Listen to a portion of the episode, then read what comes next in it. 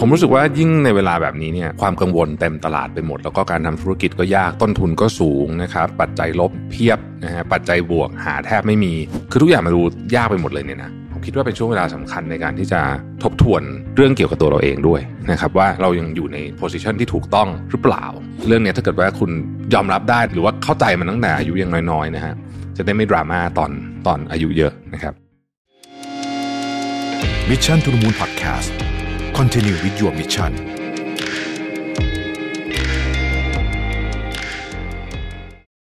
สวัสดีครับ ยินดีต้อนรับเข้าสู่ Mission to the Moon Podcast นะครับ คุณอยู่กับประวิทย์หานุสาหะครับ ในวันที่ผมบันทึกเสียงเนี่ยเป็นวันที่ต้องบอกว่า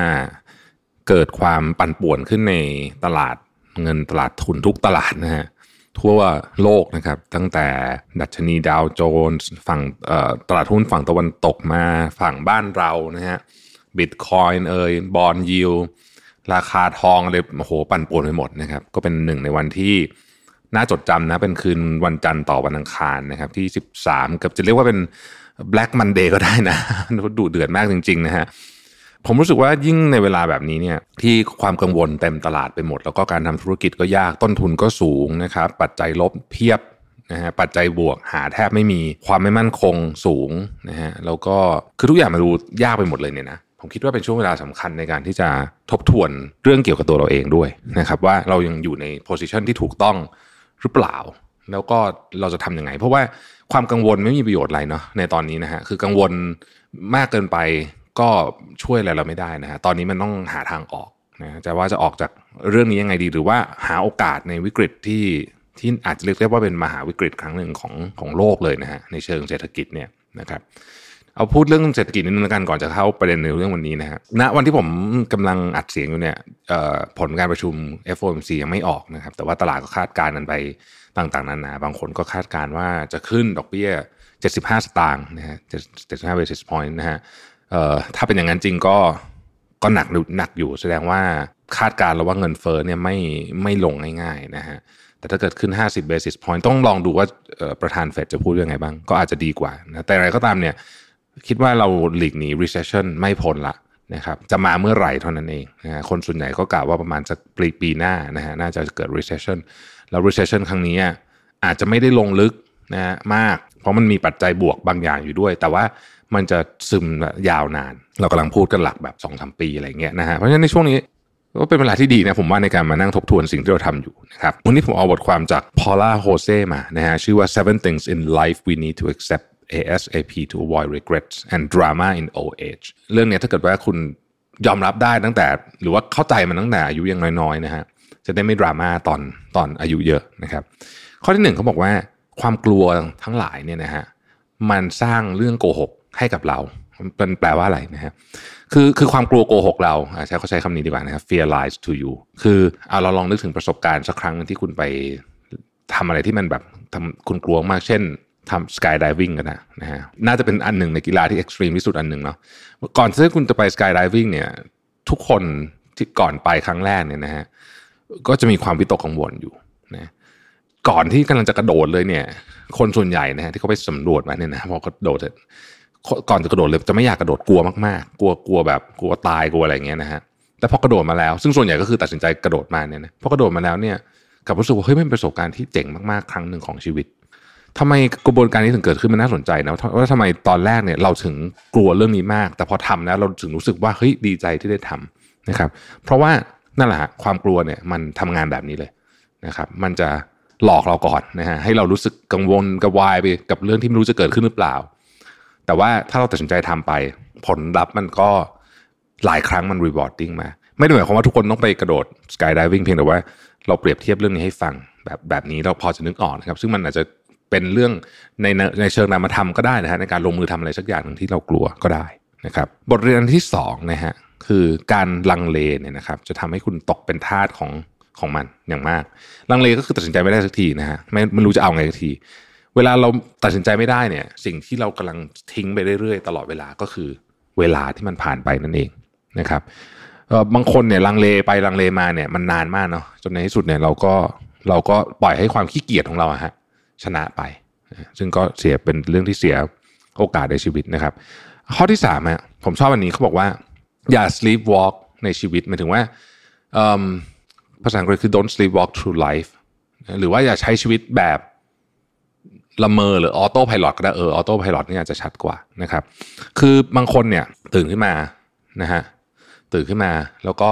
ทำแบบเป็นกิจวัตรอะแล้วก็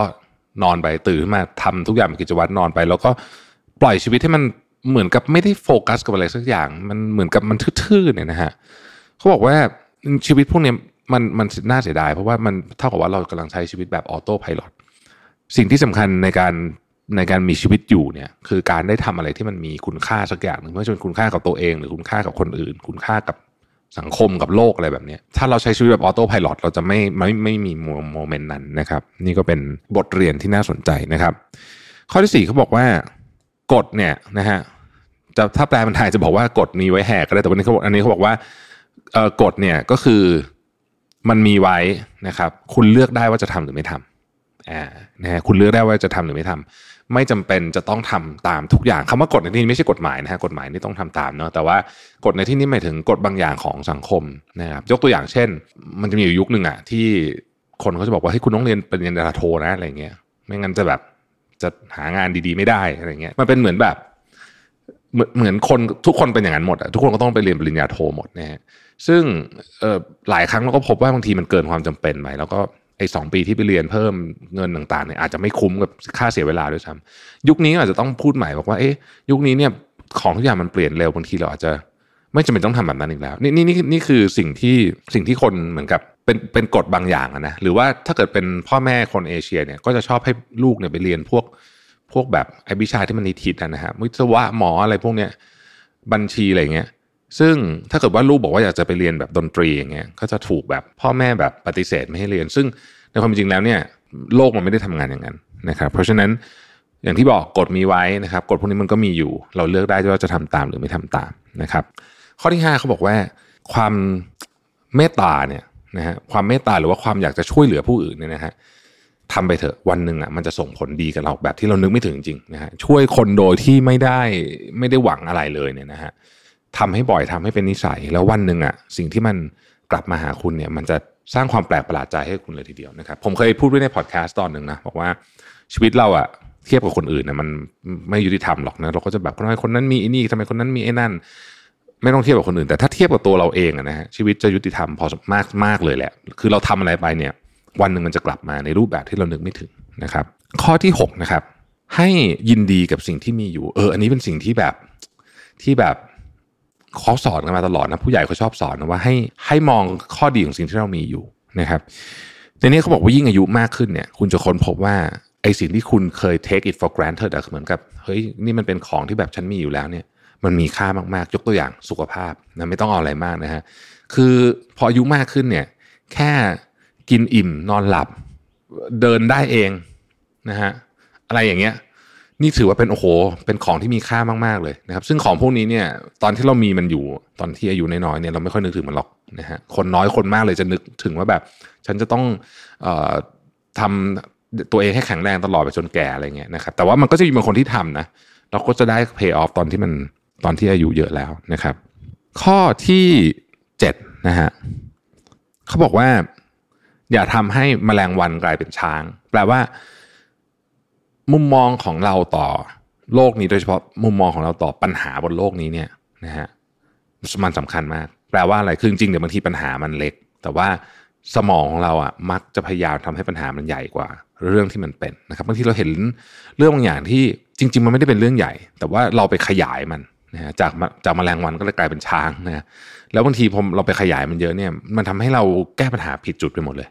นะครับแล้วก็บางทีก็ตีโพยตีพายดราม่าเละเทะไปหมด จนบางทีบางคนชีวิตพัง เพราะว่าไม่สามารถที่จะกะขนาดของปัญหาได้ ความสามารถในการรู้ว่าอะไรเป็นเรื่องใหญ่เรื่องเล็กเนี่ยเป็นเรื่องที่สำคัญมากจริง ๆ นะครับอะทำไมวันนี้ถึงเลือกเอาเรื่องนี้มาพูดก็เพราะว่าผมคิดว่าตอนนี้หลายคนเนี่ยกำลังตกอยู่ในสถานการณ์ที่ไม่ค่อยดีสักเท่าไหร่นะฮะจากเรื่องของเศรษฐกิจ หรือถ้ายังไม่ตกอยู่วันนี้ก็อย่าเพิ่งประมาทนะฮะเพราะมันอาจจะเกิดขึ้นในวันข้างหน้าได้ เมื่อปัญหาเหล่านั้นมาถึงเนี่ยผมคิดว่าเรื่องพวกนี้เนี่ย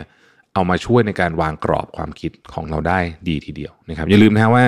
โลกเราเนี่ยมันมันมันขึ้นอยู่กับ perspective อะมุมมองของเราต่อโลกเนี่ยมันสำคัญมากจริง ๆ นะครับ ก็เป็นกำลังใจให้ทุกคนนะครับ แล้วเดี๋ยวพบกันใหม่พรุ่งนี้ สวัสดีครับ Mission to the Moon Podcast Continue with your mission